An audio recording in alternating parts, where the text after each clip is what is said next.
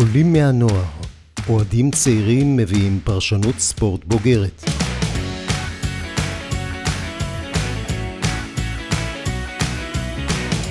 ניתוח מקצועי, נקודת מבט אובייקטיבית וסיפורים מרתקים מהשטח.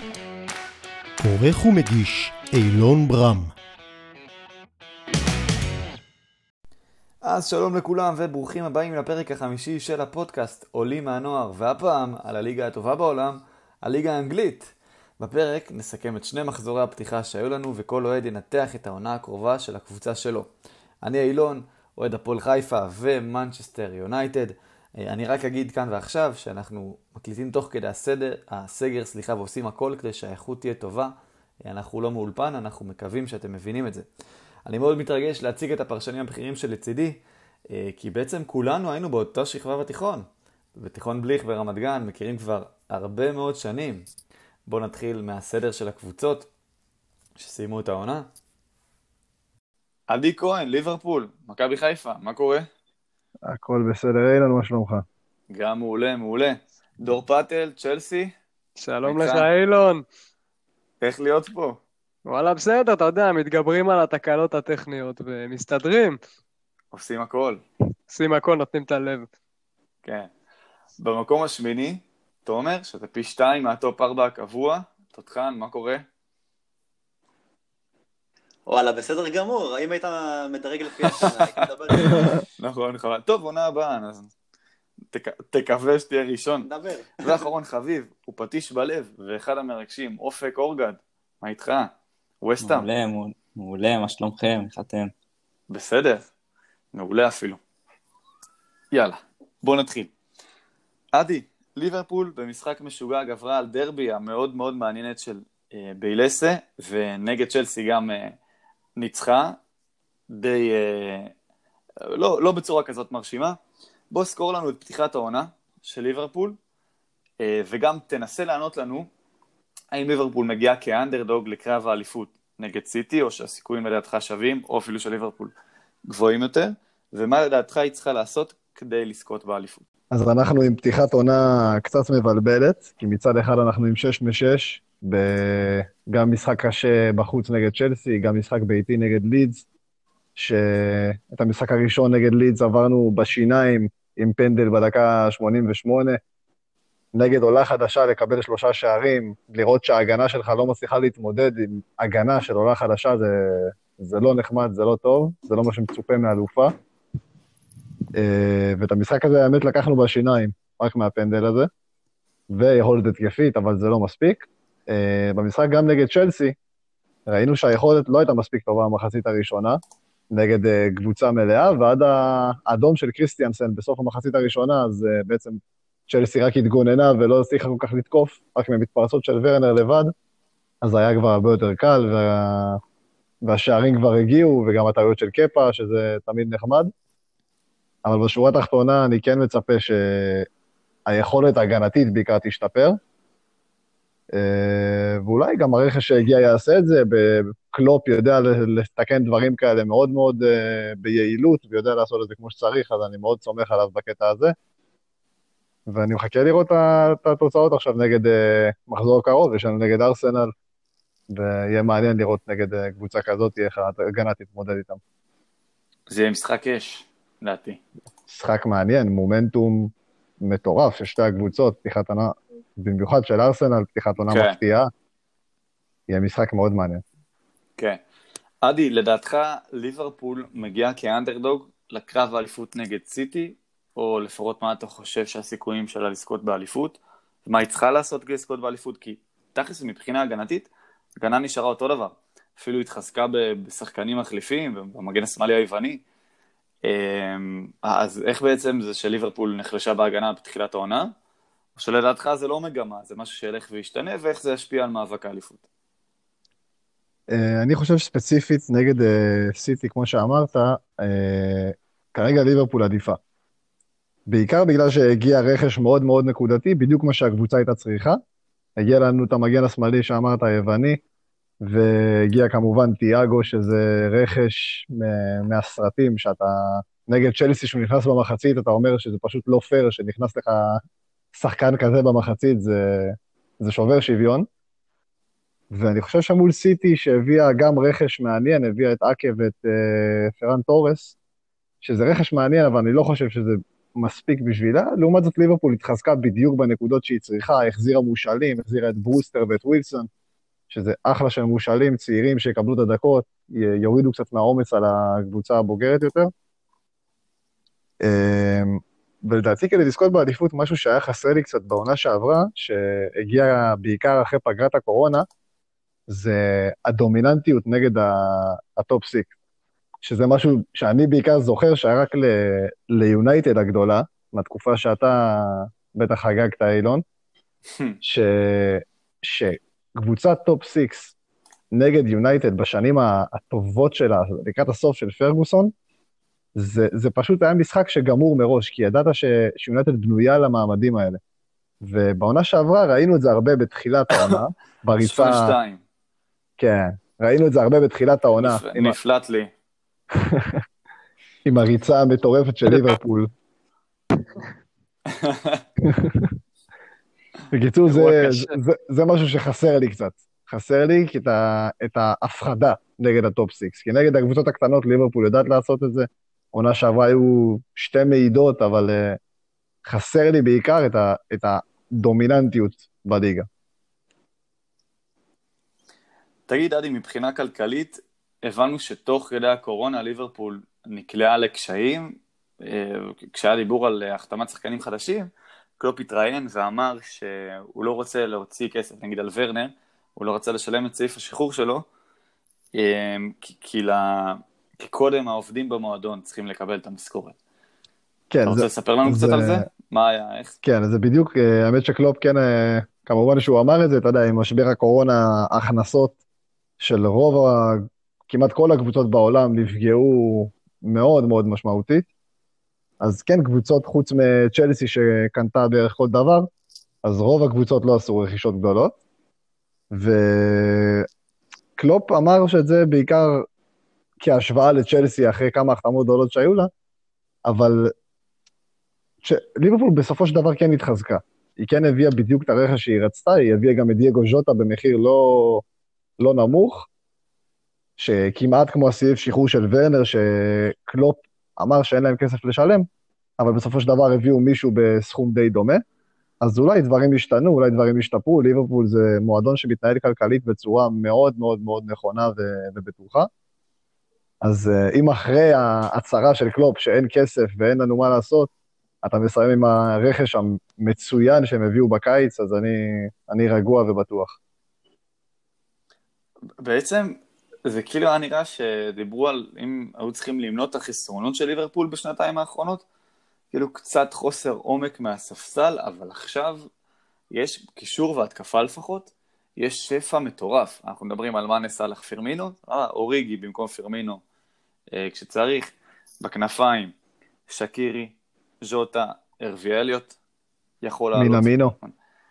ב- מינמינו בקישור, אנחנו מדברים על ויינלדום כרגע במועדון, הוא עשוי לעזוב, אני? אני לא חושב שהוא יעזוב. קלופ הוא... אם, זה, אם היה קשר אחר שהיה מקושר עם עזיבה, אולי כבר לא היינו רואים את הקשר הזה, אבל וויינלדום הוא, הוא פשוט, הוא אחד הפייבוריטים של קלופ בקבוצה. את כל השינוי שקלופ עשה ב- בליברפול, וויינלדום היה כמעט בכל התהליך הזה. הוא חלק מאוד מאוד גדול מה-DNA, מהאופי של הקבוצה שקלופ בנה שם, אני לא חושב שהוא יוותר עליו. אני חושב שהשנה יהיו קשרים שיקבלו פחות דקות, אולי קרטיס ג'ונס הצעיר, אולי אה, אוקסלייד צ'מברליין, כי באמת יש קישור מפוצץ. המון המון קשרים, המון קשרים עם, עם יכולות מאוד מאוד שונות, שקלופ יכול להרכיב איתם כל כך הרבה דברים טובים. אז אה, כן, העומק מאוד מאוד השתפר, גם היצירתיות בזה שהבאת את תיאגו, שחקני נוער וצעירים שמשתלבים בהרכב, זה תמיד תמיד טוב ועוזר לנו. אה, בסך הכל הסגל מאוד מאוד התחזק, מאוד בקיץ הזה, ועם המון צעירים שמתחילים לבנות עליהם יותר ויותר. אתה נשמע אופטימי. מאוד אופטימי, אין סיבה לא להיות. יש לך קבוצה מצוינת עם מאמן מדהים, צריך רק לשמור על מומנטום טוב ולעוף על זה. תכלס, ומאופטימיות לפסימיות. אני אקח את המושכות ואתחיל לדבר על יונייטד. אה, סתם, המשחק, המשחק פתיחה אולי שבר קצת את הרוח.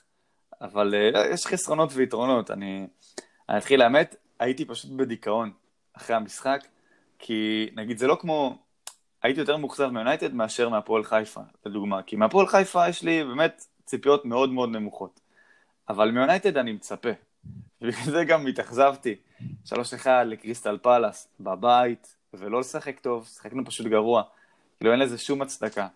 המספרים על הנייר לא כאלה גרועים, שלוש בעיטות למסגרת זה מאוד גרוע, אבל 22 בעיטות סך הכל, 71% החזקה בכדור, אבל זה מאוד מאוד מטעה, כי שיחקנו מחריד, אמ, ומה שאכזב אותי במיוחד שאנחנו, אנחנו מנצ'סטר יונייטד, אנחנו fucking מנצ'סטר יונייטד, זו הקבוצה הכי גדולה בממלכה ואחת מהגדולות בהיסטוריה, בטח בשלושים שנים האחרונות. אז להפסיד ככה זה היה פשוט מתסכל. אה, למה שיחקנו כל כך חלש? ההגנה קודם כל, אה, פוסו מנסה, הוא פשוט לא מספיק ברמה. ון ביסאקה התחיל להתאמן רק בתחילת השבוע, הוא חזר מחופשה והיה צריך בידוד, והוא התאמן רק עכשיו וסולשייר לא פתח איתו, הוא הוכיח שהוא לא מספיק טוב.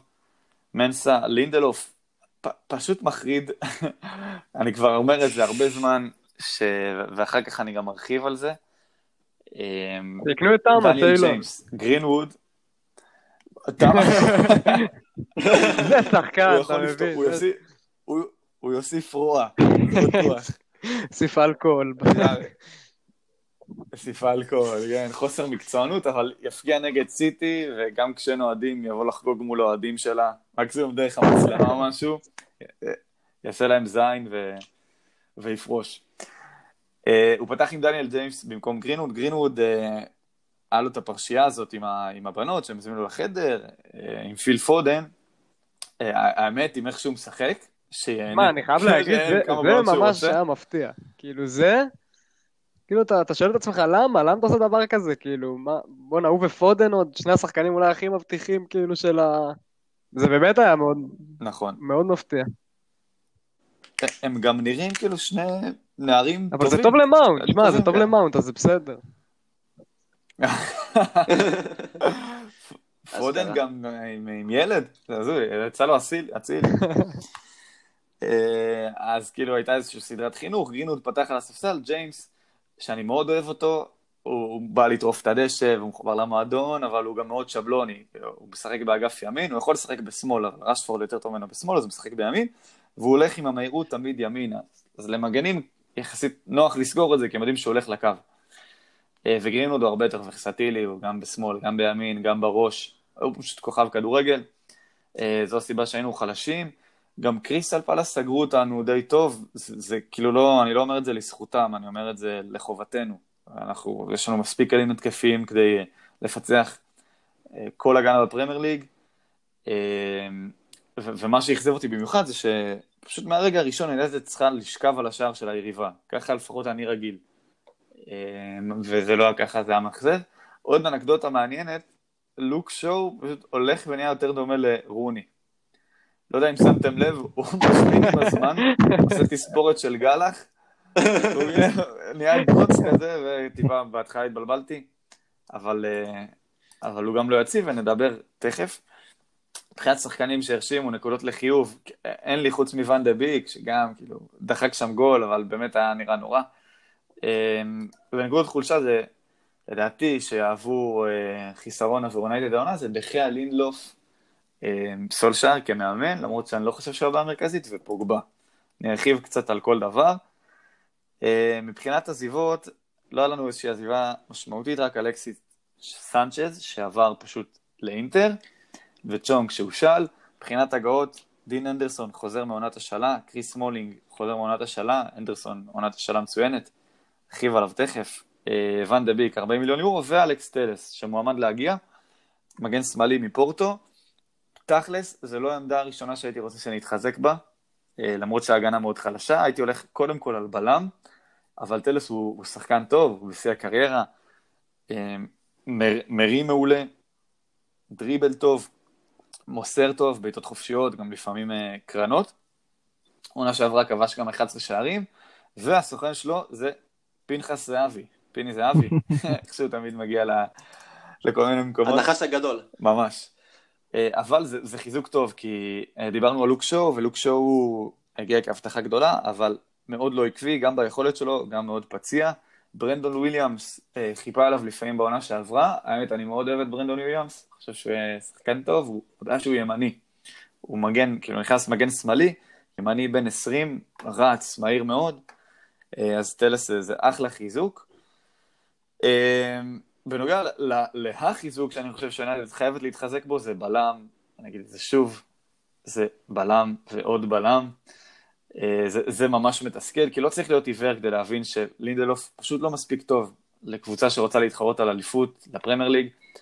אה, דבר נוסף שמקשה על זה זה מגווייר, שהוא לא יצדיק את המחיר שלו, אבל בתור אוהד לא, לא כל כך משנה לי כמה הוא עלה, אלא שפשוט יהיה טוב על המגרש, והוא גם לא יציב. יש משחקים ויש משחקים. החיסרון הגדול שלו כמובן זה המהירות. יונייטד אה, קבוצה התקפית ולוחצת, וכשקו ההגנה במרכז המגרש, ההתקפות מתפרצות מהמרכז נגדנו יכולות להיות מאוד מאוד מסוכנות, עשו את זה ליונייטד הרבה בעונה שעברה, אה, אם אתם זוכרים, נגד טוטנאם. אם כבר קנית את מגווייר, לדעתי חייב להיות לידו בלם מהיר ודינמי. זה גם היה הרעיון של לינדלוף, אה, כמו הרבה צמדי בלמים בהיסטוריה, אחד יותר איטי והשני קצת יותר מהיר, אם זה פיקה ומסצ'רן, או פיקה ופויול, או פרדינן ווידיץ'.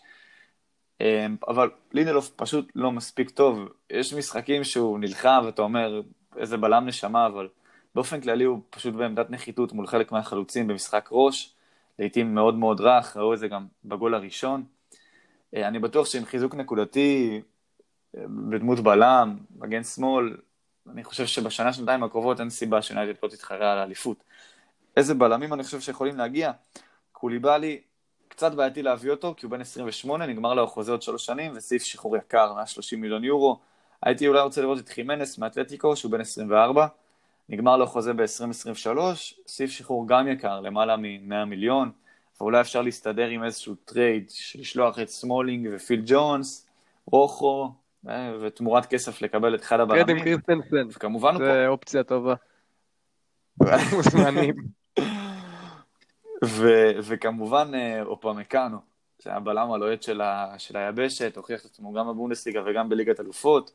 הוא חידש חוזה לעוד שלוש שנים, וכנראה בקיץ סעיף השחרור שלו יהיה סביב 45 מיליון יורו. אופציה מצוינת. לוקאס הרננדס מביירן, גם אופציה מעניינת. אה, זה אחת העמדות שאנחנו להתחזק. רגע, רגע, אילון, אילון, אילון. שכחת את הבלם הטוב בעולם, חבל שאתה לא רוצה להביא אותו. למי אתה מדבר? יש, יש מבחר, את מי אתה רוצה? נראה לי... רציתי בלם מהיר, טכני, מה אתה צריך יותר מזה? אני לא חושב שיש לנו מספיק כסף בשבילו, הוא שווה איזה 100 מיליון, לא? שמע, שמע, לא, לא, 200. ועוד דבר שלי מאוד מפריע, דרך אגב, אריק באי היה אמור להיות בלם העתיד של יונייטד, אבל פספוס ענק, כי יש לו את כל מה שצריך, הוא מהיר, הוא חזק, אבל פשוט עשה המון טעויות במשחק רגל כשהוא שיחק, לדעתי קצת מחוסר ביטחון, וכמובן פציעות שמנעו, שמנעו ממנו לפרוץ. עוד דבר שלי הפריע במשחק, ובכלל אני, אני פשוט לא יכול לסבול את זה, זה פול פוגבה. פוגבה הגיע בכל תרועה רמה, אה, כוכב על, אבל בעונה האחרונה היו לו 16 הופעות, חלק מ... הוא לא שיחק בגלל פציעה, חלק סתם, נראה לי שלא היה לו חשק. סך הכל תרם גול ושלושה בישולים. מאוד שמחתי כשהוא הגיע ליונייטד, כי הוא באמת שחקן מהטופ של הכדורגל העולמי, לדעתי אחד מהקשרים הכי מוכשרים שיש. עונה לפניה הוא סיים עם 13 שערים ותשעה בישולים, שזה הרבה לקשר, אבל מאז השמועות התכופות על המעבר, נראה שפשוט אין לו חשק לשחק במועדון. מה שמכעיס אותי זה שיש כל הזמן שמועות האם הוא רוצה לעבור, ועל אף שהוא שחקן על, מצב רוח שלו המצב רוח שלו ואיך שהוא מרגיש ממש בא לידי ביטוי במגרש. זה פשוט נראה שלא בא לו להצליח. כאילו לא נלחם, לא יורד למספיק גליצ'ים, ומבחינתי שיעזוב ונקבל עליו כמה שיותר כסף, כמובן בקורונה זה טיפה בעייתי. אני חושב שעם ברונו עד 2023 וואן דה ביק, שהוא חתום חמש שנים קדימה, מקטומיני, מאטיץ', אמ, הקישור הזה יכול לפרוח, בלי פוגבה. כרגע גם נגמר לו החוזה בקיץ הקרוב, אז לדעתי כדאי להרוויח עליו כמה, כמה שיותר לפני שהוא הופך לשחקן חופשי. מבחינת הגנה, הייתה לנו שנה שעברה את ההגנה השלישית בטבעה בליגה, ספגנו 36 שערים. אמ, גם מבחינת XG היינו בסדר גמור, כלומר לא היינו צריכים לספוג הרבה יותר שערים, אבל אה, דחיה גם קצת אה, חרה במשחק אה, משחק הרגל, במשחק הפתיחה נגד פאלאס, ואני אגיד גם כמה מילים עליו. הוא הגיע כהבטחה אדירה, כישרון אדיר, והוא היה מצוין בין הקורות במשך הרבה שנים. סך הכל תשע שנים אצלנו, שזה המון, היה שוער באליפות האחרונה. ארבע פעמים נבחר לנבחרת השנה בפרמייר ליג, שלוש פעמים שחקן העונה שלנו, של יונייטד, אבל בגיל 29 נראה שפשוט השיא מאחוריו. ממונדיאל 18 החלה הידרדרות, שמלווה בגולים שלא מתאימים לשוער ברמתו. אני אישית מעדיף שוערים יציבים, שלא מצילים הצלות גרנדוזיות, גרנדיוזיות, סליחה, אבל אתה יודע שאפשר לסמוך עליהם. בעונה האחרונה זה הפריע במיוחד, והיו לו טעויות של, לפעמים של ילד, וכשלין אנדרסון חוזר מהשאלה, התחיל לשלב אותו כדי שיהיה השוער הפותח בעונה הבאה. הוא שמר 13 פעמים על רשת נקייה עם שפילד, שזו אותה כמות שדרך אגב שמר עליה עם יונייטד. היה להם פחות או יותר אותה כמות הצלות, 97 ו-96, עונה שעברה, אה, אבל אני חושב שהגיע הזמן לרענון בעמדת השוער, והשנה זה אמור להתחיל. הרבה חסרונות, עכשיו אני אגיע לדברים שאני חושב שיבואו עבורנו יתרון, אה, כי פתחנו רע, אבל לא חושב שככה תראה כל העונה. סך הכל יש לנו גיוון התקפי מרשים, שנה שעברה 17 שערים למרסיאל ולרשפורד, כל אחד, ועשרה של גרינווד בליגה. אה, ברונו הגיע ועשה מהפכה עם שמונה גולים ושבעה בישולים ב-14 משחקים, זה קצב שהוא לא הצליח לשמר. אה, ארבעתם כבשו 52 גולים במשותף. אה, בשנה שעברה יונייטד כבשה 66 שערים סך הכל, שזה מדהים. אבל מקום חמישי בליגה אחרי ליברפול, סיטי צ'לסי וגם לסטר, אני מאמין שהשנה המספר הזה יעלה. גם עונה מלאה של ברונו, גם התבגרות של שלושת שחקני ההתקפה. ואן דה ביק, אה, כמובן יתרום גם. ברונו, מקווה שהוא פתח לא טוב, אבל שיחזיר את הרוח שהוא הביא את בעונה שעברה. אה, ואני אוהב את הוורסטיליות שיש לנו בקישור. אה, גם פוגבה, גם ואן דה ביק, גם ברונו, כולם קשרים התקפיים, יכול לשחק עם מקטומיני ומאטיץ', וכמובן אני מאוד מתחבר לעובדה שיונייטד קבוצה צעירה, שניים משלושת ההרכבים הכי צעירים שעלו בפרמייר ליג בעונה האחרונה היו של יונייטד, גרינווד, ברנדון וויליאמס, ואן ביסאקה, דניאל ג'יימס, ראשפורד, ואן דה ביק, דין הנדרסון וסקוט מקטומיני, אה, כולם מתחת ל-23, שזה מאוד מאוד מבטיח. אה, אני חושב שהצלחה, לולא חיזוק, קודם כל, הבעיה המרכזית של יונייטד, ולא הזכרתי את זה, זה לא המאמן, אלא ההנהלה, המשפחה, הגלייזרים, ששואבים הרבה מה, מהרווחים של יונייטד לקופה שלהם. אמ, ואד וודוורד, שהוא מנהל מקצועי שלא הגיע מהכדורגל, והיו לו הרבה טעויות בחידוש חוזים יקרים שלא צריך, וכמובן רכשים שאף אחד מהם כמעט לא פגע. עד השנה האחרונה. טופ 4, לצערי, אני אומר, תהיה הצלחה. כי לא הגיע החיזוק הנקודתי, לא הגיע הבלם, לא הגיע אולי עוד שחקן התקפה מעולה. כרגע גם אין מגן שמאלי, אני מקווה שנסיים בטופ 4. לגבי סולשייר, אני מאוד מאוד אוהב מאמנים שמזוהים עם אה, מועדון מסוים. הוא הגיע אחרי מפח הנפש שחווינו עם מוריניו, שפשוט לא הזכיר בשום דבר את ה-DNA של הקבוצה. הוא לא משלב צעירים, משחק התקפי, משחק נועז. אה, אבל צריך לזכור שטקטית הוא לא גאון גדול ולא מחדש שום דבר, לדוגמה כמו פוצ'טינו. הבעיה המרכזית היא ש... הוא לא הצליח יתר על המידע כדי שיוכיח שמגיע לו למנט יונייטד, אבל גם לא נכשל. מקום שלישי בעונה שעברה זה הצלחה באופן יחסי ליונייטד, אה, ולכן הוא במין מצב ביניים כזה שאין מה לפטר אותו, כי, כי הוא באמת לא נכשל עד עכשיו.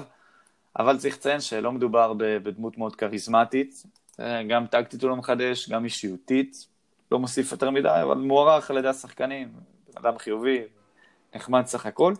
מאוד הייתי רוצה לראות את פוצ'טינו. אה, מתי שהוא יגיע, זה צריך לקרות לצערי רק כשיהיה איזשהו זעזוע, איזשהו כישלון אה, בעמדת המאמן, כלומר כדי, ש... כדי שזה יקרה, יונייטד תצטרך לתת תוצאות לא טובות. אה, אבל אני כמובן אשמח שאולה ימצא את הפוטנציאל שלו ו... ויוביל אותנו להישגים העונה ובשנים הקרובות. פשוט לא חושב שזה יקרה, עם זאת הוא לא הבעיה המרכזית, כמו שאמרתי. אה, זהו בגדול, אני מקווה שתהיה לנו עונה רגועה אחרי הפתיחה המאוד רעה שהייתה. אה, שלא השאירה טעם לעוד, יש לומר.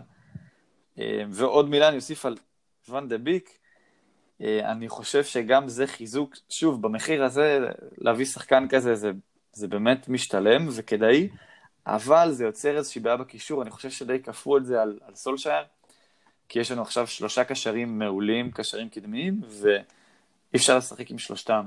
במערך רגיל חייבים קשר אחורי אחד, כמו כל קבוצה שהגיעה להישגים גדולים, ברצלונה עם בוסקץ, ריאל עם קסמירו, מקלל אסיאן, ויירה, כל קבוצה היסטורית, קאריק כמובן אצלנו, על הקשר האחורי. אה, זאת אומרת שזה או מקטומני או מאטיץ', אחד, ואז יש עוד שני עמדות לשלושה קשרים אדירים, שכאילו אי אפשר להשאיר אחד מהם על הספסל. אה, לא ברונו, לא ואן דה ביק, לא הבאת את שניהם כדי שיהיו על הספסל. ולכן אני גם חושב שפוגבה צריך, אה, צריך למצוא לו רוכש, להרוויח עליו כמה שיותר ולהביא בלם, מגן שמאל ואולי כנף ימין, אבל כנף ימין, אני, אני בעד לתת לקריונו לשחק. בכל אופן, להרוויח כמה שיותר על פוגבה, כדי שוואן דה ביק יחדיר קצת דם חדש אה, לקבוצה, יותר אנרגיות, אני באמת לא יכול לסבול את פוגבה. פטל. אילון. עשינו פרק רק על צ'לסי. זהו, לא נשאר, לא, יש, יש מה לדבר, הכל בסדר, יש על מה לדבר. יש, בוא תן לנו את נקודת המבט שלך. אה, בכל זאת, אתה מגיל קטן, אוהד את צ'לסי, מתענג על בונקרים ומתפרצות ועקיצות, אני לא יודע עכשיו מה תעשה עם למפרד, וכאילו יהיה לך קשה לראות את הכדורגל ההתקפי הזה. אז הנה, אתמול הגיע, בבקשה, הנה, רק אנחנו מדברים, ואתמול אה, מחצית שניהם לא עברו את החצי, כמו שאני אוהב. אה, אבל באמת, אני, אני אדבר קצת על ה... כאילו, אני אתייחס לפתיחה של העונה, לשני המחזורים הראשונים. אה, כמובן למשחק אתמול. שמע, בגדול אני... כאילו, אין לי, לא היו לי גם עכשיו עם כל הרכש שהביאו וכל האייפ הזה סביב מה שקורה שם, עדיין כאילו נשארים עם... Uh, הציפיות שלי לא היו בשמיים, ואתה לא מגיע למשחק הזה ואתה אומר בואנה הם ינצחו, ואתה היית מקבל הפסד בהבנה, אבל תומר יכול להעיד, אנחנו ראינו את המשחק ביחד, אני הרבה זמן לא התעצבנתי ככה והייתי מתוסכל ממשחק של צ'לסי, כי וואי, וואי, זה וואי. באמת היה משחק ש... הכל מה שיכל להשתבש בו השתבש. פשוט הכל השתבש, ובמחצית הראשונה, לא יזכרו את זה עכשיו, כן? אבל במחצית הראשונה היה משחק טקטי, שוויוני, ליברפול לא, לא באמת כאילו הצליחה להיות uh, מאוד מאוד דומיננטית, ודווקא צ'לסי כאילו היה לה קטעים שהיא מאוד איכשהו הצליחה שם uh, לגנוב, ואז אבל הגיע, וזה באמת כאילו העניין, שמגיע קריסטנסן, ש...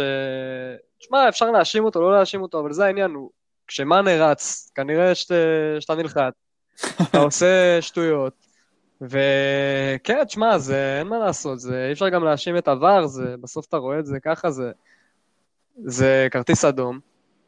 ומשם פשוט, ואז קפה גם הגיע, הצטרף לחגיגה, כאילו, מסר שם את הכדור. אה, ברגיל. לא, אבל זה היה, זה היה קריוס, כן. קריוס רציני. ואז גם, אתה מבין, ואז גם פנדל של, אה, של ג'ורג'יניו החטיא, הוא לא היה חייב להחטיא אותו, היה יכול להיגמר 2-0, אבל וואלה, הוא החטיא את הפנדל. אה, וזה היה משחק מאוד מאוד מתסכל. אבל עדיין, אם אני יוצא רגע מהמשחק הזה, אני באמת חושב ש... כאילו, אני מסתכל רגע על התמונה הגדולה, הפתיחה די סולידית. כאילו, בגדול, בהתחשב בכל הנסיבות, בחוסר המזל אתמול, וגם uh, צריך לזכור, יש לצ'לסי המון המון פצועים עכשיו, אה, גם פוליסיק, שזה השחקן הכי טוב בקבוצה כרגע, ללא ספק. אה, גם הרכשים שהגיעו זה צ'ילואל ו... אה, צ'ילואל וזייח, וטיאגו סילבה, שלא הבנתי כל כך אם הוא פצוע, הוא לומד אנגלית, אבל הוא גם לא... הוא כרגע לא, לא בתמונה. אולי פספסתי עוד כמה, בילי גילמור, שהוא... המון פצועים, כאילו... מעניין, המון... גילמור. באמת מעניין. מתי הם חוזרים, פאטל? זהו, זה כל הז... כאילו זה לא פציעות של אה, כמה חודשים, אבל זה כל פעם נגיד עכשיו אומרים שהם יהיו כשירים לשבוע הבא, ואז בסוף הם לא כשירים, זה מעין אה, פציעות כרוניות כאלה כנראה, שזה כל פעם חוזר, במיוחד זה פוליסיק, שגם כל עונה שעברה בערך הוא היה פצוע. אה, אבל זהו, בגדול אני חושב שבאמת פתיחת העונה סולידית נגד ברייטון, הם לא הרשימו מאוד, אבל כן, הצליחו להשיג את הנקודות במשחק חוץ, ו... אה, בעיקר אה, ניצוצות בינתיים מוורנר, וגם ההגנה, שוב, בואו רגע נבודד את העניין עם קריסטנסן ו... וקפא.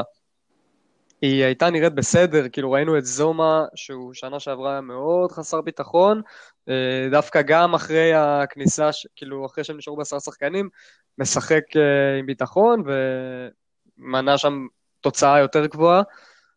וכן, אני מאמין שייקח זמן להתחבר. בעונה שעברה הם התחילו את העונה ב-4-0 באולד טראפורד, משחק ראשון של למפארד, ולא 4-0 לא משקף. משקף יש לומר. בעליל, כמו אתמול. אני לא יודע איך ניצחנו ככה. כמו אתמול, כן? אבל אה, אני מאמין, אני לא דואג, כאילו, אני באמת חושב שלמפרד קיבל הרבה נקודות למחשבה. אה, אחת מהן זה העניין עם אה, ורנר, שהוא שיחק סוג של חלוץ בודד אתמול, או סוג של באגף, אה, אבל באמת ראינו בסוף המשחק כמה עזר לו שאברהם נכנס, והוא נתן לו שם איזו מסירה יפה, כאילו באמת, ראית שם ניצוצות. ואני מאמין שלמפרד יעשה את העבודה והקבוצה תתחבר לאט לאט, הפצועים יחזרו ויהיה יהיה יותר טוב. אתה חושב שצ'לסי צריכה לשחק ב-4-4-2?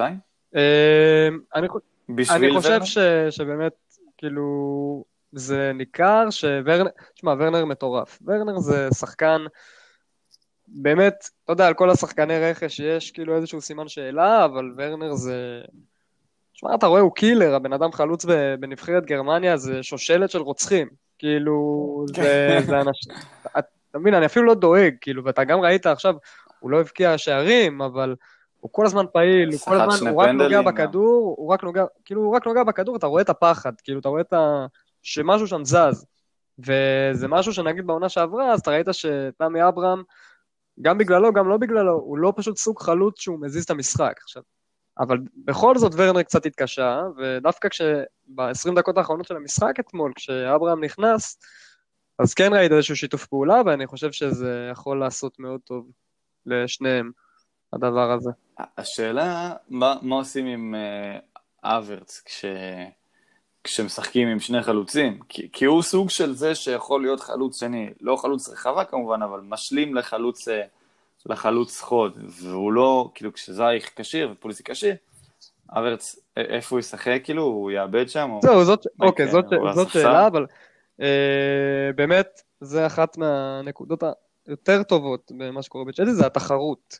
כאילו, וואלה, באמת אתה רואה כן. שיש תחרות בהרכב, וזה לא, מה שאתה אומר זה נכון, זה באמת לא מופרך שלמפרד עכשיו יוריד פתאום את אדברץ לספסל, אה, או שמצד שני הוא גם ורסטילי, אז אולי כאילו כן אה, יוכל להשתבץ בעמדה אחרת, אבל אפילו אתה יודע מה, גם אם הוא יוריד אותו לספסל, אז זה יכול להיות די דומה למה שקרה עם פוליסיק בעונה הקודמת. פוליסיק, כאילו לא הרבה זוכרים, אבל הוא באמת, הוא פתח אותה לא טוב, הוא פתח כמה משחקים בהרכב, ולאמפרד החליט שהוא מוריד אותו לספסל, למרות שזה כאילו הרכש היחיד של הקבוצה באותה עונה, של הבן, אה, קיבלו, אה, החליט אה, להוריד אותו לספסל, הרבה ביקורת על זה, אבל הוא חזר אחר כך כמו מילואה של תותח, אה, ניצל כל הזדמנות שהוא קיבל, חזר עם שלושה ארבע ליגה, כאילו מיד כשהוא חזר להרכב.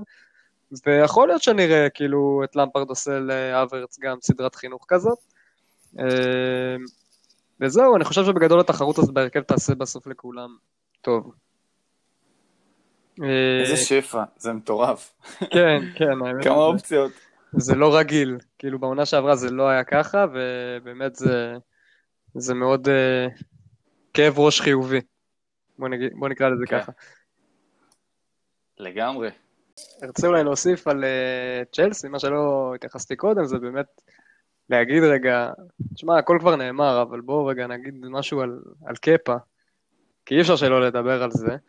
אה, ואני אהיה איתו, שמע, אני יחסית אהיה עדין. כאילו, אני גם פחות, אה, יש לנו נורא, כאילו, כבר אוהבים לשפוט אותו, עוד מאז התקרית עם סארי, כאילו, ש, שהוא לא רצה לצאת שם בזה, כאילו, כאילו כל מה שהוא עושה, כולם רק מחפשים אותו בפינה, אבל אה, באמת אני אגיד, שמע, מה שקורה עם קפה, תכף נדבר קצת מספרים, אבל...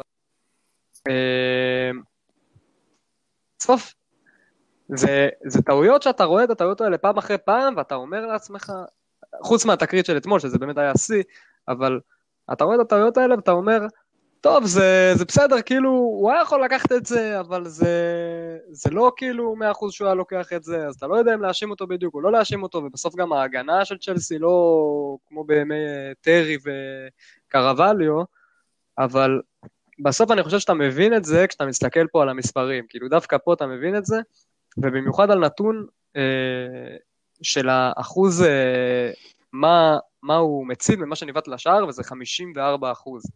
54 אחוז, רק שתבינו, זה בערך, כאילו, תכלס, משתי בעיטות לכיוון השער אחד נכנס. כאילו, זה...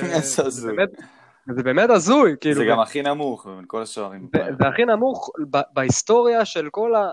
כל הפר... של צ'לסי כולן, אם אני לא טועה, כאילו, משהו כזה. ועכשיו כאילו אמור להגיע מנדי, שנגיד, מנדי ב... בדבר הזה הוא 78 אחוז. כאילו, עכשיו, אני לא יודע אם זה... אתה יודע מה, אני אפילו לא יודע אם זה גבוה או לא, אבל... אבל זה תקין, וכמו שאתה אמרת קודם, אתה לא רוצה, או, או אתה או תומר, אתה לא רוצה שוער שייתן הצלות לחיבור, אתה רוצה שוער שלא יספוג מכל מצב, והביטחון שלו רק הולך ויורד והולך ויורד, וזה נהיה כבר כאילו באמת המון נקודות, כאילו הם מפסידים על זה, המון המון המון, גם בעונה שעברה, ואם זה לא יתחלף, אם מנדי לא יגיע, אז כנראה שגם השנה. למרות שקביירו גם ככה ייכנס במקומו.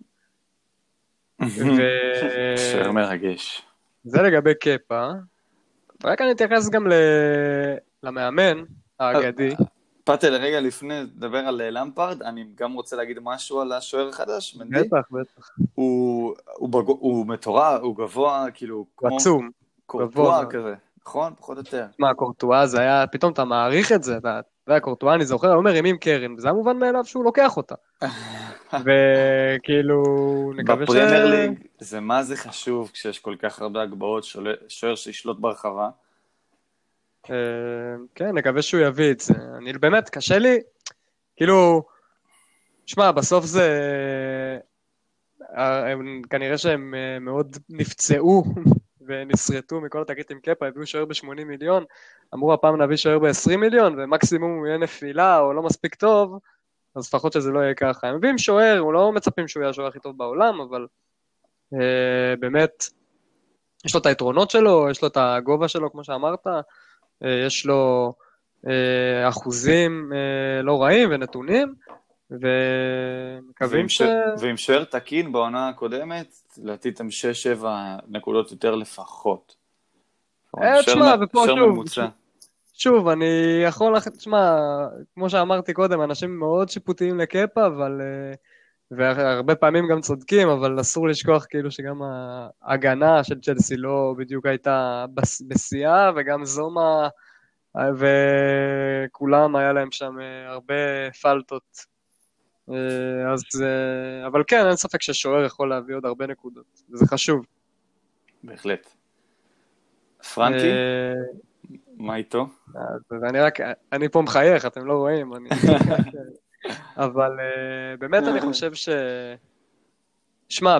זה, זה איזושהי...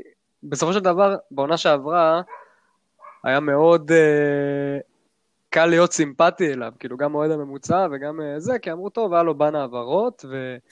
ועכשיו, uh, ולא היה באמת היה לו ציפיות, ובסוף הוא הביא טופ 4, שזה היה משהו שבאמת לא מובן מאליו, ואנשים לא ציפו שיקרה. אה, ועכשיו, כאילו, אתה יודע, הביאו את כל הרכש הזה, ופתאום הלחץ עובר אליו. ופתאום עכשיו הוא כן צריך להוכיח את עצמו ולהראות שכן יש לו מה למכור מול המאמנים הכי טובים בעולם אה, שמשחקים מולו בליגה. אה, ואני חייב להגיד את דעתי, אני חושב שבטווח הארוך הוא יראה לכולם שהוא יצליח, ולמה הוא יעשה את זה? תשמע, כי זה כמו שהוא היה כשחקן, אתה יודע, כאילו, גם כשהוא היה כשחקן, זה היה שחקנים כאילו מוכשרים וגאונים ממנו, בסדר? כנ"ל עכשיו כמאמן, הוא לא ברמה של... הוא לא גאון כמו גוורדיולה, והוא לא בן אדם עוצמתי וסוחף כמו קלופ, אבל איכשהו תמיד בשקט בשקט, הוא... ובהרבה צניעות, הוא הגיע להישגים שהם פשוט לא הגיוניים. בכל זאת, אני... ותמיד בשקט בשקט, כן? בסוף צריך לזכור, מדובר בקשר עם מעל 200 גולים, זה... בשביל הנתון הזה זה נראה לי באמת אחד האנדררייטדים הכי גדולים בהיסטוריה. ממש. תקנו אותי אם אני ממש. טועה, זה באמת, הוא היה עושה הכל, הכל, הכל, ובעקביות, כאילו, שנה אחרי שנה. ובסוף זה אופי של בן אדם, אתה יודע, כאילו, אתה סומך עליו שהוא יעשה את העבודה, ובטווח הארוך הוא כן יעשה את התיקונים, יש לו עוד המון מה ללמוד, כאילו, גם מבחינה טקטית, אה, אתה רואה, כאילו, לצד כאילו הרבה הברקות, לדוגמה במשחק נגד אייקס, אני זוכר שנה שעברה, שהוא עשה שם איזה חילוף, אה, הכניס את ריס ג'יימס, כאילו, הוציא את אלונסו, הזיז את הספיליקוויטה לצד ימין, שינה שם את כל המשחק, כאילו, ואז גם הגיעו האדומים, ובאמת היה את המשחק הכי מטורף של העונה. אה, לצד זה גם יש לו הרבה טעויות, כאילו, אתמול לדוגמה, יש, יש כאלה שאומרים שהוא לא הגיב מספיק טוב לאדום, לא חושב שהיה לו כל כך מה לעשות, אני דווקא חושב שהוא תפקד בסדר, אה, ועשה את החילופים ההתקפיים רק מאוחר, כשראו, כי הוא לא רצה בסוף לספוג 5-0, שזה באמת היה משהו אפשרי, ואני חושב שהוא יצליח, הוא גם בעוד, בסוף הוא מאוד משפיע על השחקן, כאילו השחקנים מאוד רואים בו מודל לחיקוי, דיברנו קודם על אברץ, כאילו אברץ ושחקנים כמו אברץ וורנר שהיו יכולים להגיע לליברפול, בסוף הם הגיעו לצ'לסי הרבה בזכות זה שהוא שם, בזכות זה שהם יכולים ללמוד ממנו אה, ויש להם מה ללמוד ממנו והוא מודל לחיקוי בשביל כולם, הוא אפילו שינה אה, עוד דבר, הוא שינה את הדעה של האוהד הניטרלי על צ'לסי, אתה יודע, כל כך היה כיף לשנוא אותה ופתאום, לא יודע, אנשים כאילו... כן. היא פתאום מדהימה. נהיים קצת יותר סימפטומים אליה, והם משחקים כדורגל קצת יותר חיובי. לא שזה דבר טוב, כן? אה, אתה בן אדם... על פשוט- ה-1-0 באטל, בסוף. שלא ישברו לך את הרוח, זו הגישה. זאת הגישה, אילון, זאת הגישה. בתור אוהד הפועל חיפה אתה יכול להגיד לי את זה גם. אה, וכן, אחרי הניצחון יותר מתוק. אני אסכם, כי אני כבר מדבר על זה, חפרתי, אבל באמת, בגדול זאת, עם כל הרכש וכל השחקנים, זאת, הוא הבן אדם שהחזיר את התשוקה ואת ה, את ההתלהבות ואת החשק לראות, וזה עובר גם לשחקנים, גם לאוהדים, ואין לי ספק שהוא יתעלה על עצמו כמו תמיד, ובטווח הארוך אה, יחזיר את צ'לסי לפסגה. אני אוסיף ואומר שאני חושב שאין מתאים ממנו, ועצם העובדה שדמות כזאת על הקווים מושכת לך כוכבים, וזה כל כך חשוב למועדון, בתור אוהד יונייטד, אני חייב להגיד שזה, בשנים האחרונות איבדנו מה, מכוח המשיכה שלנו ומההילה של המועדון. פעם כל שחקן היה רוצה להגיע ליונייטד, והיום לדוגמה עם למפארד, זה, זה היה פשוט מטורף לחשוב ש... אברץ, שהוא אחד השחקנים הכי מוכשרים בעולם, ואחד השחקנים ששווים הכי הרבה בגלל הגיל שלו, רצה כאילו יותר להגיע לצ'לסי מאשר צ'לסי נלחמה עליו. לגמרי. אמרו שהוא ממש כאילו הודיע לכולם שזה הדבר שהוא הכי רוצה בעולם, וזה זה לא מובן מאליו, זה בדיוק כמו שאמרת עם יונייטד, צ'לסי מאוד מזדהים איתך, אתה כבר לא רואה שמביאים את השמות הכי גדולים, והמון שחקני רכש מאוד בינוניים, שצ'לסי רוצה להיפטר מהם עכשיו, כאילו, אבל זה באמת איזשהו שינוי תפיסתי שלמפרד מביא איתו. עוד אחד. מהעקרונות שלו. ארטטה יכול לעשות לדעתי עוד כמה שנים דבר דומה בארסנל, אבל אנחנו נתקדם. תומר, כן, מי אילון. האמין? מי- מי חשב שארסנל תהיה במקום הראשון? אחרי שני משחקים. שמע, הם גם לפני תחילת העונה היו במקום הראשון, אל תדאגו. א- איך זה קרה? בוא ספר לנו מה, מה בפתיחת העונה, שני המשחקים, מה יהיה הלאה? אה, סבבה. קודם כל, ארסנל פתחה את העונה, אה, שתי משחקים יחסית נוחים. אה, המשחק הראשון נגד פולאם, אה, משחק נגד עולה חדשה, שעדיין לא רגילה לפרמייר ליג, לא התחזקה במקומות הנכונים. הם לא היו, ראו שהם אה, לא, לא מוכנים לליגה של הגדולים. אה, מצד שני ראית את ארטטה שהוא חיזק את הקבוצה בשחקן מנוסה כמו וויליאן מצ'לסי, ש...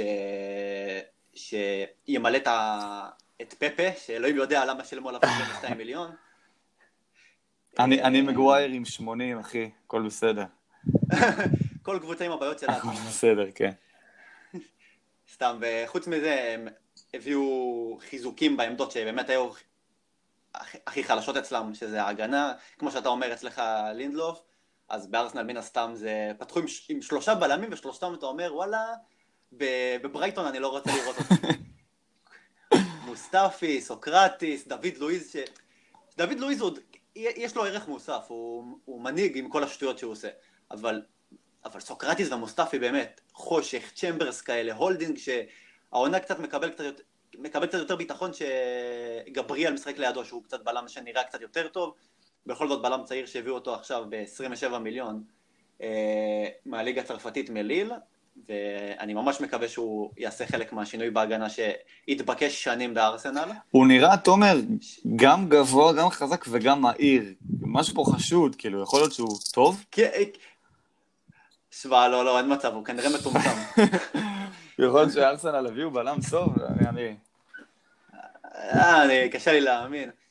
זה גם מדהים, הנתון הזה. תחשוב שהם, כל השנים של ונגר, כאילו, היה להם בעיה אחת, ההגנה. היה להם התקפה אטרקטיבית, הם הכניסו הרבה שערים, והם חטפו מלא גולים, ותמיד היה להם הגנה חלשה. מגיע מאמן חדש, אמרי, רואה את הבעיות בארסנל, מביא לך את סוקרטיס דוד לואיז. מה, מה חשבת שיקרה? ומוסטפי שנשאר שם מימי ונגר. אה, אז קודם כל ראית שארטטה מביא שחקנים בעמדות הנכונות, שזה כבר אה, דבר לשיפור. אה, ראית את המשחק נגד פולאם והם שיחקו כדורגל אטרקטיבי. בוא, בוא, ספר, מי, ספר לנו כזה, בכללי מי הם הביאו? הם הביאו כרגע את וויליאן מצ'לסי בעברה חופשית. איזה איש, איזה שחקן. שחקן צנוע. לא, באמת, שחקן צנוע, אין דברים כאלה, באמת. הוא גם אוהב את ישראל. נכון, הוא היה בירושלים, הוא היה בירושלים. כן, הוא כאילו קתולי כזה. כן, כן, בחור טוב.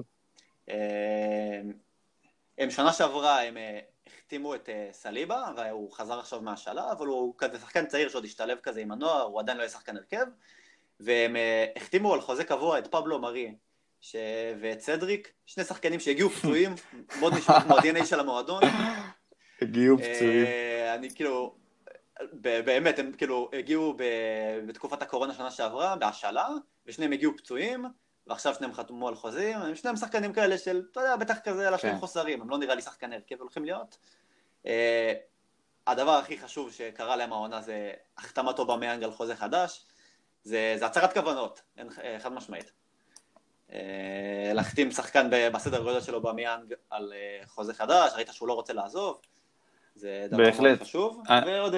דיברנו על זה גם לפני הפרק, שזה, הנקודה הזו שבמיאנג נמצא בה, זה צומת דרכים מעניינת, כי ון פרס, דרכים החליט שהוא רוצה להיות אלוף, לא משנה מה, ולוותר על העילה ועל המורשת שהייתה לו, ב... ועל המעמד שהיה לו בארסנל. הגיע ליונטד וזכה באמת באליפות, אבל ב- ב- לא יבנו לכבודו פסל מחוץ לאמירויות. פעם יאנג רוצה זה שיפנו, הוא רוצה להיות זה שיבנו לכבודו את הפסל, שיזכרו אותו כאגדה בארסנל. וזה לדעתי, זה גם ההחלטה האינדיבידואלית שלו, אני לא בטוח שהייתי מחליטה, אבל אני גם לא במקומו להחליט. אבל זה, זה פשוט החלטה מעניינת, זה מה שאני אומר. אני לטעמי, השג... השגת המעמד של להיות כוכב, לא אגיד לך שהוא יהיה בסדר גודל של הנרי, אבל uh, להיות שחקן שעכשיו, לא יודע, יחזיר את ארסנל לימים היפים שלה, לא יודע אם אגיד לך שייקח אליפות בשלוש שנים הקרובות של. של החוזה שלו, אבל כן, להחזיר אותה להיות קבוצה לגיטימית למועמדת לאליפות, זה, זה לדעתי, יזכרו אותו ככה הרבה יותר מאשר לקחת אליפות אחת עם איזה, לא יודע, עם קבוצה יריבה או... כן. עם קבוצה אחרת. ומה עוד בכל זאת חסר? יש לא מעט דברים שחסרים, מה עוד חסר לארסנל ואיפה לדעתך הקבוצה תסיים העונה? העמדה שהכי צריך לחזק כרגע זה הקישור, כי כרגע הם מתבססים על... רגע, קודם כל אני אומר, משחק פתיחת עונה נגד פולאם, רואה הרכבים, לא יודע, חזרתי מאיפשהו, פתאום אני קולט, פתאום אני בהרכב. אתה אומר, מה קורה פה? הבן אדם במועדון, הבן אדם משחק, מה קורה פה? וזה מצביע על הבעיה העיקרית שלה, שכרגע זה הקישור. הגנה, זה הבעיה, אין ספק שזה מה שרודף אותם לאורך השנים, אבל נראה שהם הביאו שחקנים, נשאר רק להחזיק אצבעות שבאמת הם יסתדרו ויהיה טוב, אבל הקישור שלהם עדיין מתבסס על צ'אקה, שהוא שחקן מאוד לא יציב, משחק מאוד לאט, אה, לעיתים חמום מוח, מוציא את הצירובים אדומים איזה ארס הוא? ושמע, הוא חתיכת ארס, כל השוויצרים האלה. סתם, הוא אלבני בכלל, הוא רואים שהוא לא שוויצרי באמת. ויש לידו את דני סביוס, שהוא שחקן עם פוטנציאל גדול. הבעיה שהוא, אתה יודע, הוא הגיע... קודם, קודם כל הוא הגיע שנה, שנה שעברה, היה לו חצי שנה של התאקלמות, הוא היה בינוני יחסית, ובחצי השנה השנייה, אחרי הקורונה, כאילו בזמן הקורונה, אתה ראית, ראית ניצוצות של כדורגל, ראית שיש לו את, ה, את המשהו הספרדי הזה, שרק הם יודעים לעשות את, ה, את היכולת לה, להשיג מצבים, ובנוסף לזה הוא גם מחלץ כדורים מאוד יפה, שזה לא אופייני בדרך כלל שחקנים הוא ב- שחקן, יש לו שלו. טכניקה ברמה מאוד גבוהה. אני מאוד אוהב שחקני קישור שכשלוחצים אותם, כל הקבוצה לוחצת או לוחצים אותו אישית, הוא משתחרר בקלות יחסית. יודע לעבור שחקנים, לא נלחץ כשלוחצים אותו מאחורה, יש לו את זה כקשר 50-50, לדעתי מעולה. בדיוק, זה גם מה שארטטה מחפש, כי הוא... אם, אם תראה את המשחקים האחרונים של ארסנל ובכללי, מאז שארטטה הגיע, הוא מאוד מחפש את ה... שזה דומה לגורדיולה, את ה... של... נותן להם שילחצו אותך, ואתה תשחק את המשחק מסירות המדויק שלך, ואתה, ואתה תשבור את ההגנה. שראית היית יכול לראות את הגול, הזה נגד ליברפול בשני המשחקים האחרונים מולם, של ליברפול לוחצים אותם, אתה יודע, ליברפול יש להם לחץ גבוה מאוד מרשים, ואז פתאום במשחק מסירות קצ... אה, קצרות, כדור ארוך לקיצוני שלהם, מעבירים לו אובמיאנג, אובמיאנג עם הסיומת הקטלנית שלו, וזה משהו שתראה אותו הרבה פעמים קורה העונה. שזה... ש... מקווה הדרך שארסנל יותר. יוצאת אוקיי. מהלחץ הוא מדהים, צריך ללמד את זה בבית ספר לכדורגל. גם הגול, ה...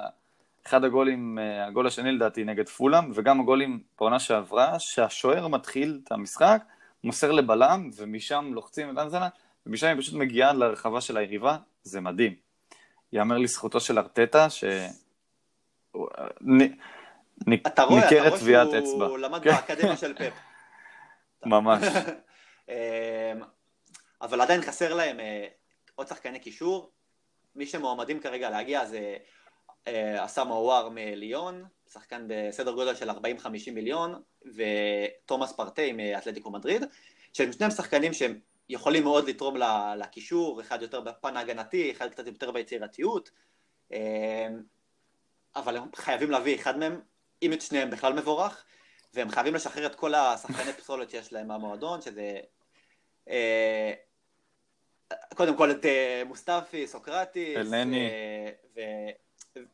אלנ- אלנניס, כן, בינוני לה- להחריד, ויש את אה, טוררה וגונדוזי, אה, גונדוזי, שהם אה, פשוט לא מסתדרים במועדון, לא הצליחו להתאקלם, רבו עם המאמן. אני הבנתי ש... שרוצים את וחלקם- אתלטיקו רוצה את טוררה בסוג של השאלה, או איכשהו משהו עם פרטי. הוא, מת, הוא מתאים רצח לאתלטיקו, כן, אני- רק אני- פאולים. לא. להיכנס דקה 60, כן. להרוג, לפצוע שלושה ארבעה שחקנים ולצאת. שחקן אגרסיבי זה כזה. כדורגל, שאוהב זה כדורגל. שלא נשמע את הפילוסופיה שלך, כולם נקי פה. אה, אז אני מאוד מקווה שהם יגיעו, שיחזקו את הקישור. אה, וחוץ מזה, אני מקווה שהשחקני, שחקני נוער שעלו להרכב, שזה סאקה, וניילס, ווילוק, ש... ואנקטיה, שנתן גול במחזור האחרון, ש... שייתנו את הפריצה שלהם האמיתית. סאקה, העונה שעברה, ראית אותו, הוא נתן אה, סך הכל 11, אה, 11 בישולים ועוד ארבעה שערים בכל המסגרות, שזה כאילו... וואלה, יפה לשחקן בן 18 ש... שהתחיל כמגן שמאלי בגלל שכולם נפצעו שם. ויש לך, את- ויש לך עוד את מרטינלי שפצוע עד אה, סוף השנה, שהם הביאו אותו מ... מארגנטינה, שהוא... אה, מברזיל, סליחה. אה, ו... ו... ויש להם דור צעיר שאתה... שיכול לקדם אותם בשנים. אה, תומר, לדעתי, שנתיים, שלוש קדימה, אני לא... ארסנל עכשיו יש להם את השחקנים שעלו כבר עונה שעברה, והבלמים היחסית צעירים. אה, אתה חושב שלוש שנים קדימה, כרגע, כאילו, די, אני חושב שארסנל לא תוכל להיאבק על האליפות עם חומר השחקנים הזה, למרות הפתיחה הטובה. אה, שלוש שנים קדימה, אני גם לא בטוח שהיא תוכל להיאבק על אליפות עם החומר הזה, ש... החומר הצעירים שיש לה, שלא נגיד כמו צ'לסי ויונייטד, שרואים שהצעירים שם אה, קצת יותר הטביעו חותם בקבוצה וכבר לוקחים חלק גדול יותר בהצלחה.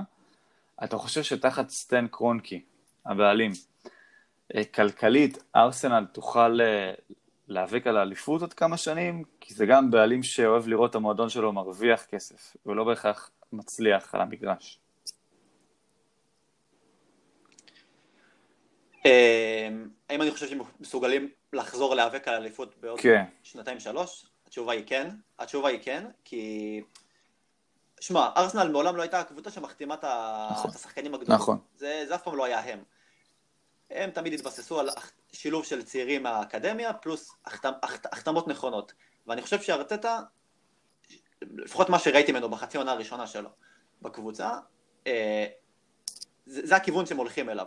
להביא את החיזוקים הנקודתיים האלה, ש, ש, שכן, הם ישלמו עליהם קצת כסף, לא עכשיו אה, מוחמד אל-נדים כאלה, אבל, אה, אבל כן להוציא כסף על השחקנים שאתה מרגיש שהם כן יתרמו למועדון.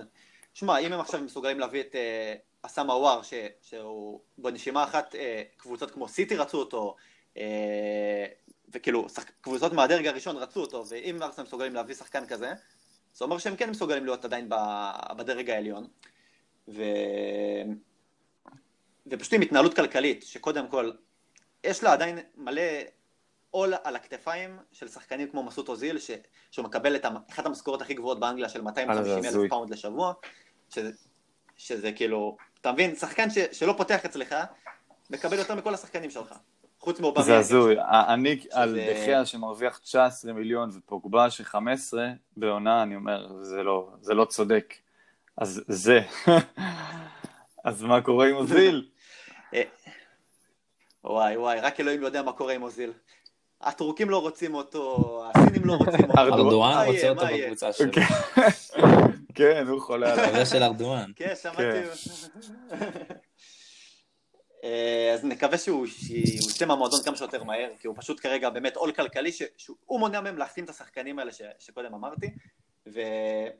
ושוב, לשחרר את השחקנים האלה שהם בינונים ולא מתאימים כרגע לרמה, שזה כאילו, ולא מסתדרים, טוררה, גונדוזי, סוקרטיס, אה...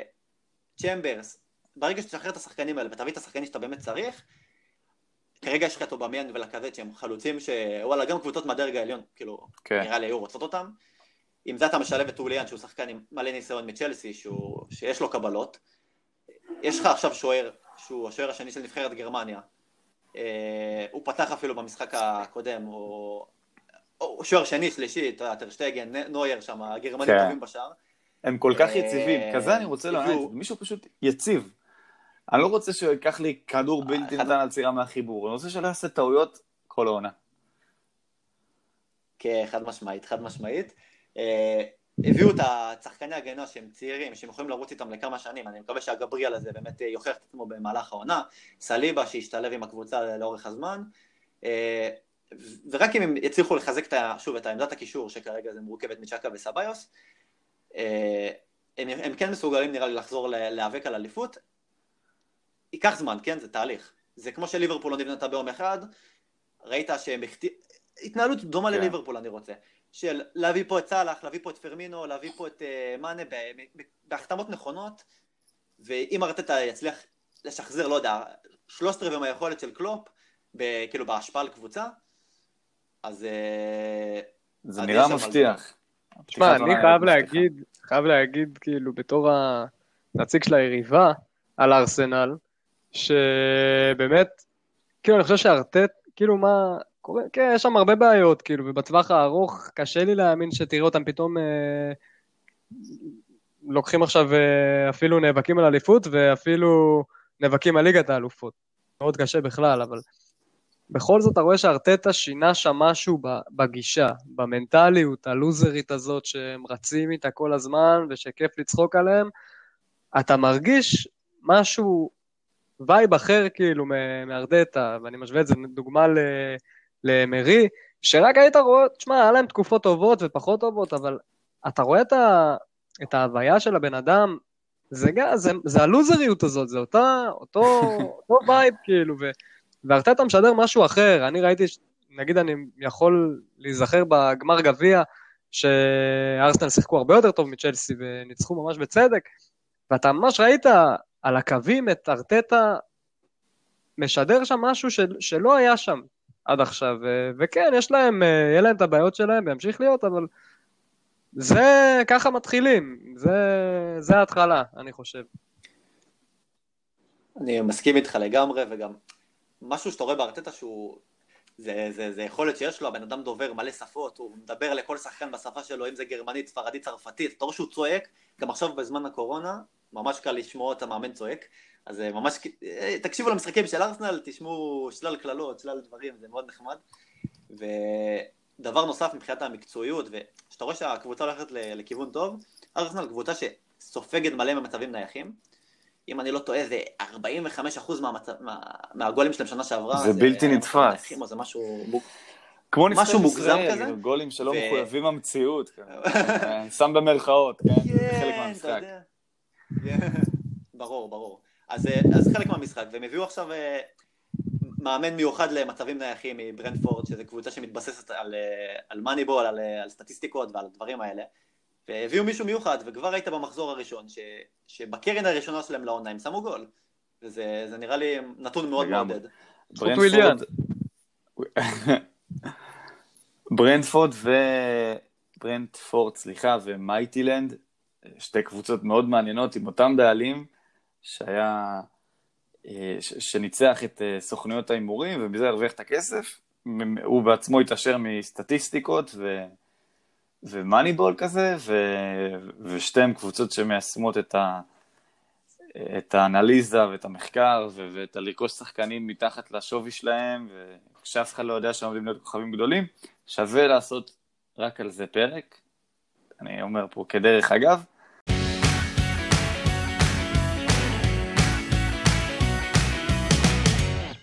ואני אחבר את אופק עם סיפור מרתק שעלה לי ברגעים אלה לראש, על למפרד וווסטהאם. למפרד הרי גדל בווסטהאם, עלה לבוגרים, ואייל ברקוביץ'... אבא שלו אגדה. כן, אבא שלו... ואייל ברקוביץ' אמר בריאיון, שאז ברקוביץ' גם שיחק בווסטהאם, נכון. גם עם ריו פרדיננד, קבוצה מעניינת, כן. וברקוביץ' אמר בריאיון שלדעתו הוא יותר מוכשר מלמפרד. ברקוביץ' אמר שריאל עצמם... מתי הוא מזמין את למפרד לאופירה וברקו? זה השאלה. והוא אמר שברקוביץ' כאילו התחילו לספסל אותו, לתת לו פחות דקות בגלל למפרד, ולדעתו זה לא היה צודק. אז, כשהוא שיחק בווסטהאם, למפרד הפך מה שהוא הפך להיות. ועכשיו אנחנו גם נחזור לדבר על ווסטהאם, אופק, רגע לפני שאני אתן לך את הקרדיט uh, לדבר, אני אגיד כמה דברים מעניינים uh, על וסטאם, משם תמשיך. קודם כל, אני, כאילו, זה תמוה איך אופק נהיה אוהד וסטאם, אבל אני חייב להגיד שווסטאם היא קבוצה מאוד מרגשת. אני הייתי במשחק שלה ב-2016-2017, דווקא באיצטדיון האולימפי בלונדון, אבל לא כל כך אהבתי מאוד את האוהדים. לא כל כך אהבתי את האיצטדיון. כל הקסם בכדורגל האנגלי, לדעתי, זה העובדה שהאיצטדיונים נמצאים במרכז, השכונות של הערים, של הרובע, בנויים כל אחד בצורה שונה, ומאוד מאוד קרובים לדשא. ישבתי שם מאחורי השער, והיציעים היו רחוקים מהדשא, זה איצטדיון אולימפי, אה, עם מסלול ריצה, כאילו ניסו לקרב את היציעים למגרש, בנו חלק מהיציעים מאחורי השער, אה, וכן, אני מעדיף את האפטון פארק. כן, זה שיפוץ מטורף, כמו שעשו בווייט הארט ליין.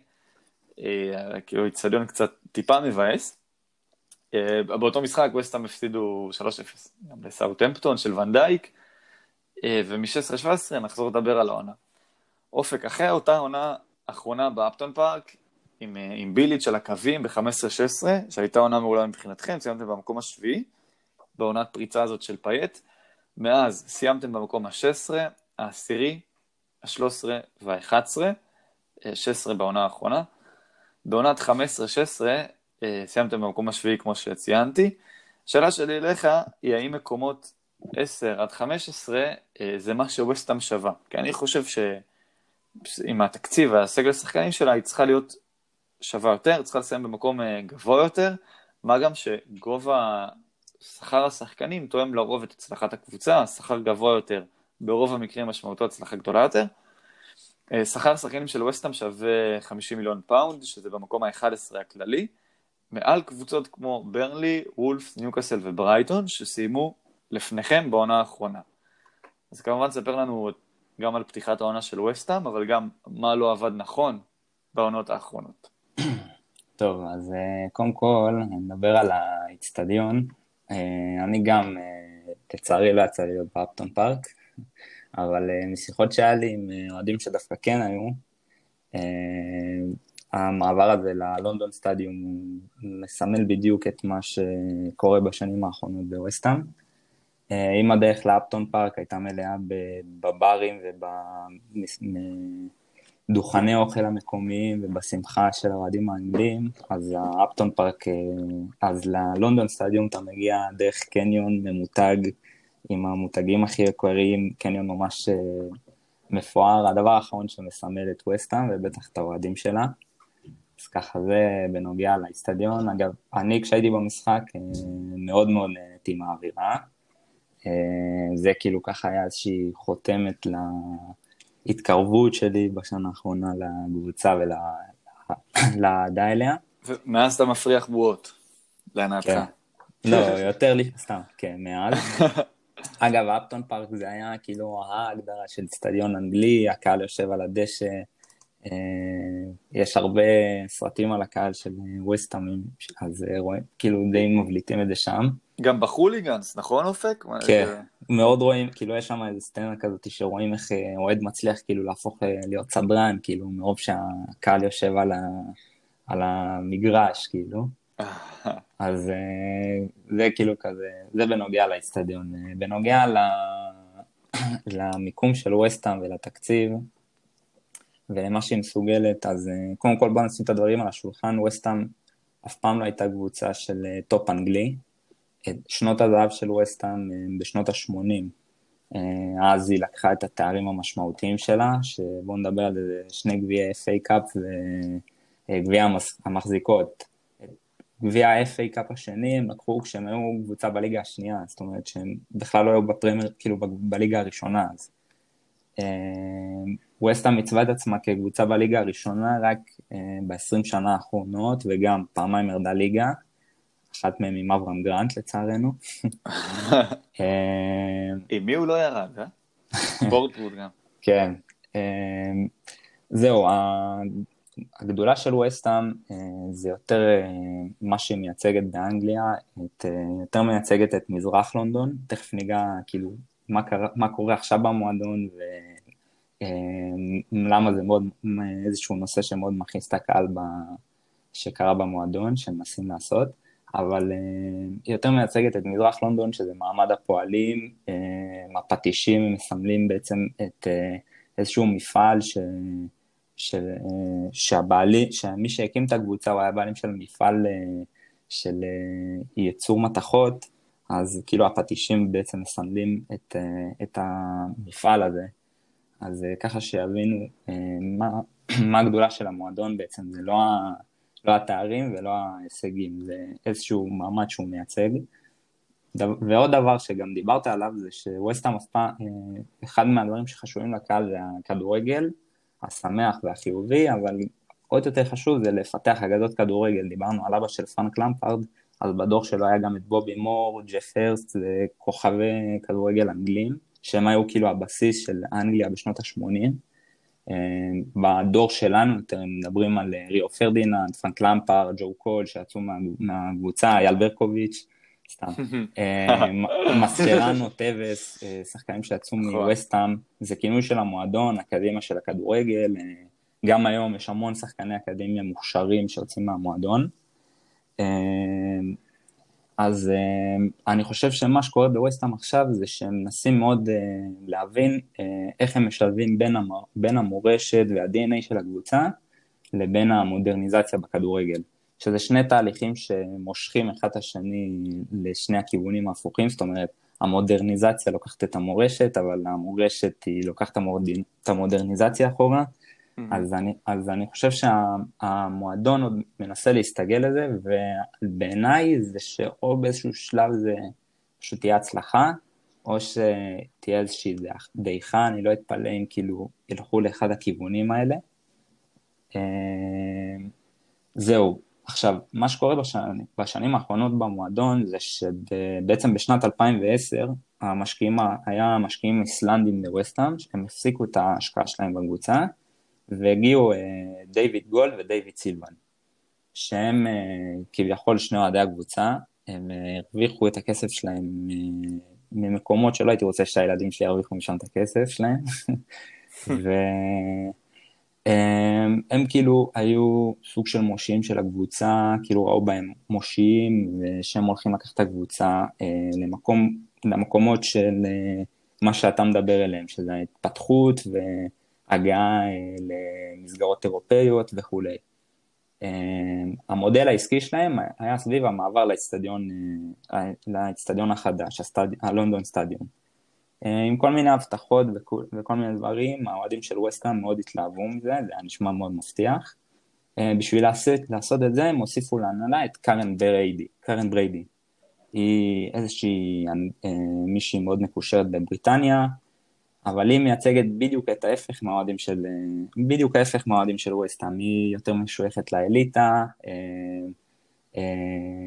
יש לה את המבטא, יש כל מיני להגים בתוך אנגליה שהם שייכים אותך לכל מיני מקומות, בקיצור, אוהדי ווסטהאם לא הכי יפים עליה. היא הצליחה להשיג להם את, ה, את החכירה של האצטדיון ל-99 שנים במחיר מצחיק של 2.5 מיליון פאונד לעונה, שזה וואו. כלום. ואם יורדים ליגה זה בכלל, זה 1.25, משהו כזה. וואו. כן, הנקודה היא ש... אני יודע, ל... אפשר להשוות את זה, אני יודע שסמי עופר נגיד לוקח איזה 30 אלף שקל למשחק, נגיד כן. כפול 20 משחקים, זה חצי מיליון שקל. בליגה הישראלית, כן. זה, זה, זה, זה כמעט, זה סכום מאוד דומה. פי. חמש, כן. אבל זה, זה סכום מאוד קטן. כן, היה שם כל מיני דברים אה, שנויים במחלוקת, כאילו להפוך את האצטדיון האולימפי ל... למגרש כדורגל זה גם על הכסף, ווסטהאם השתלפה באיזה 15 מיליון פאונד, שזה כלום. אה, היא הסכימה שישארו המסלולי ריצה שדיברת עליהם, בשביל שטוטנאם לא יזכו במכרז על האצטדיון, היא הסכימה פשוט שישארו על זה, והדבר שמאוד מכעיס את האוהדים של ווסטהאם, זה שאי אפשר לשנות את השם של האצטדיון, כי בבריטניה החליטו ששומרים את השם של האצטדיון כמורשת להצלחה של אולימפיאדה 12. שזה כאילו, אי אפשר, אי אפשר ליצור זיקה עם האצטדיון הזה גם לקבוצה. כן. במילים אחרות. אז אה, זה, זה, זה בנוגע לאצטדיון ומה שקורה עם זה. עכשיו עוד כמה דברים אה, שמאוד מכעיסים ופוגעים בעצם בהצלחה של הקבוצה, זה שמעבר לזה שהם מכרו כוכבים כמו פייט ולא בעצם הביאו תחליפים ראויים ולקחו עמלות לכיסים הבעלים, יש את העניין של, של הסמל של הקבוצה, החליפו אותו בעצם. עד לא מזמן היה את הטירה המפורסמת ב, ב, בסמל, והיה רשום ווסטהאם יונייטד, היום רשום לונדון בלי הטירה. הם בעצם מנסים לעשות איזשהו שינוי גישה, להפוך את, את ווסטהאם לקבוצה ששייכת לכל לונדון, היא לא קשורה לאיזשהו מעמד מסוים, וזה משהו שמאוד פוגע בגאווה של הקהל, ובעצם מה שמייחד את הקבוצה.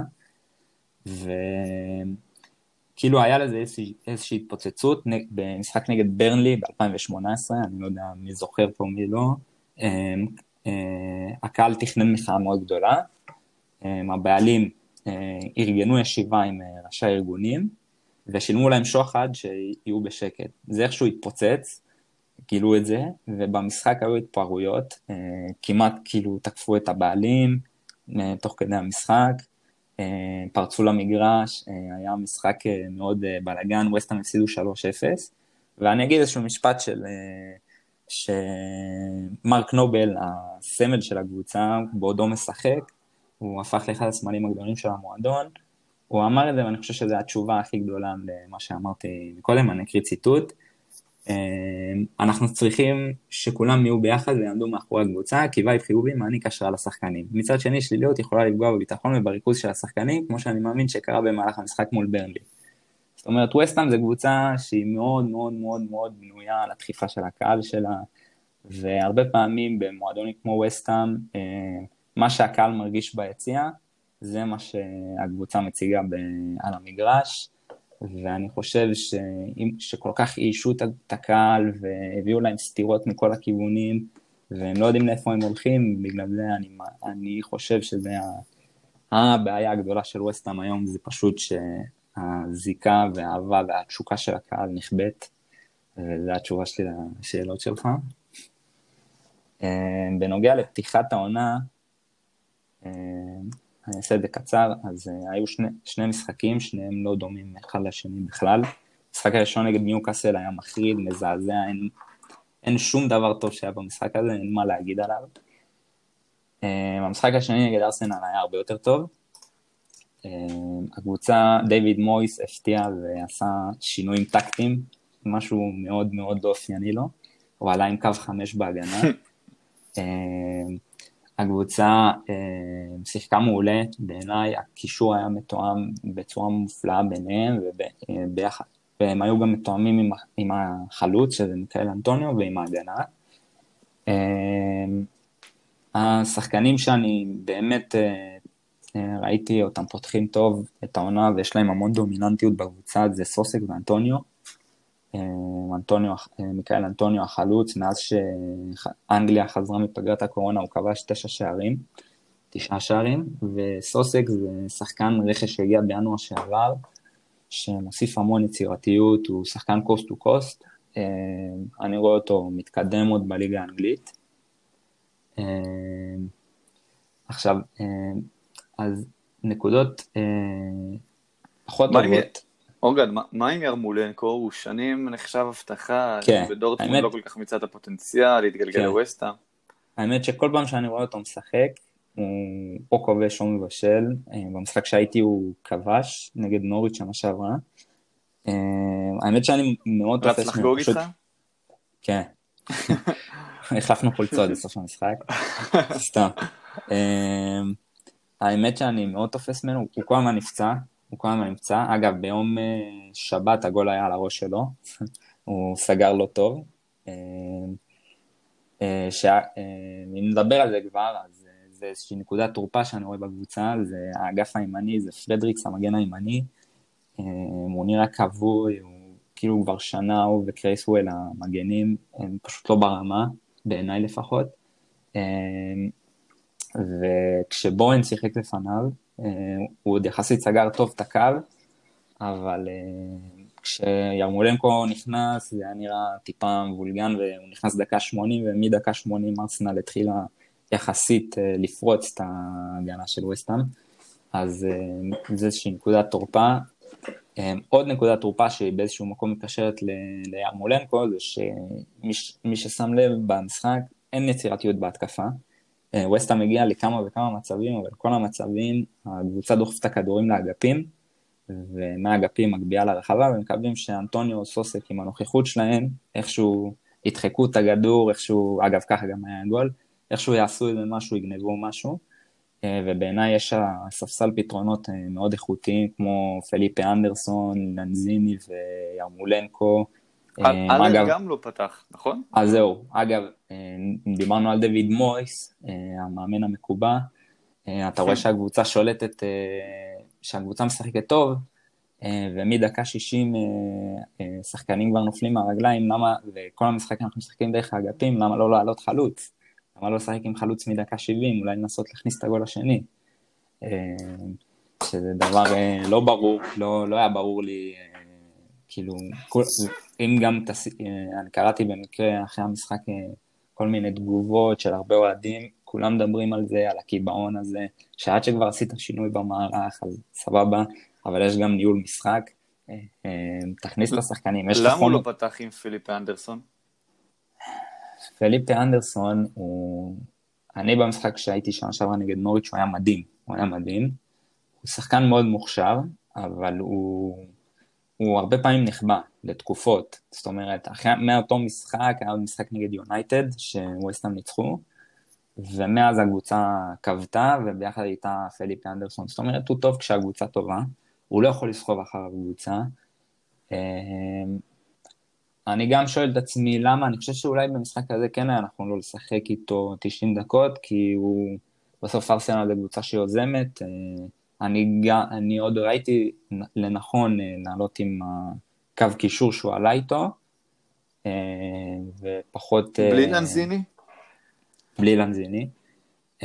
אגב, שחקן שמאוד חסר לי זה פורנלס, כאילו, זאת אומרת הוא משחק, אבל הוא רק ממלא פעולות הגנתיות.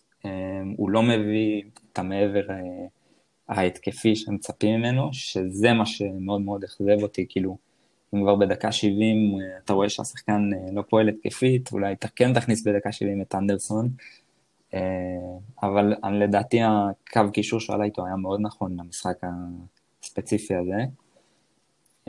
אורגד, באיזה מקום ווסטהאם תסיים העונה? זהו. אה, אני רואה את עצמי, אני לא חושב שנרד ליגה, אבל אה, כן בין מקומות 15 ל-17 זה לדעתי מה שיקרה, אה, בעיקר לאור שנה שעברה ולאור זה שאין חיזוקים, אין רכש. זה אומנם לא השאיפות של מה שהבעלים של המועדון והחזון שלהם, אבל שוב, מה שציינתי קודם, יהיה קשה מאוד לדחוף יותר מזה. הבנתי אותך. זה כאילו נשמע מאוד פסימי, אבל אני, אני שמח, כאילו, נהניתי לשמוע את מה שאמרת על וסטאם, כי זה גם מה שאני כל כך אוהב בליגה האנגלית. להמון קבוצות יש מסורת, קהל אוהדים סופר נאמן, וסטאם ממלאים את האצטדיון כל משחק, לא משנה איך הם משחקים. כן, ווסטאם הם מקום שני ליונייטד. מקום שני ליונייטד. מדהים, מדהים. 65,000, 63,000, כזה? מנויים ל-60 אלף, מקומות באצטדיון 65, משהו כזה, אפשר להגדיל אותו ל-75. מדהים, מדהים, ולכל קבוצה יש זהות מסוימת, האוהדים שלה בדרך כלל מאותו, מאותו מעמד, אנחנו מדברים פה על וסטאם שזה מעמד הפועלים, צ'לסי זה ההפך המוחלט, ארסנל זה גם יחסית הפוך.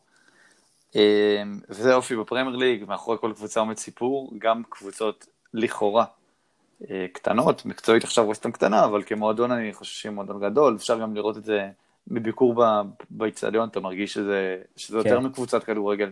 כן. לפחות אני גם הרגשתי ככה. אגב, במשחק שהייתי, ששמעו שאנחנו ישראלים, כולם כל הזמן צעקו לנו יוסי בניון, אייל ברקוביץ', כאילו התחילו לדבר איתנו, כאילו, זה כן, הם שחקנים מאוד זכורים אה, אה, בהיסטוריה של המועדון. שניהם הצליחו שם, בניון ממש הצליח. כן.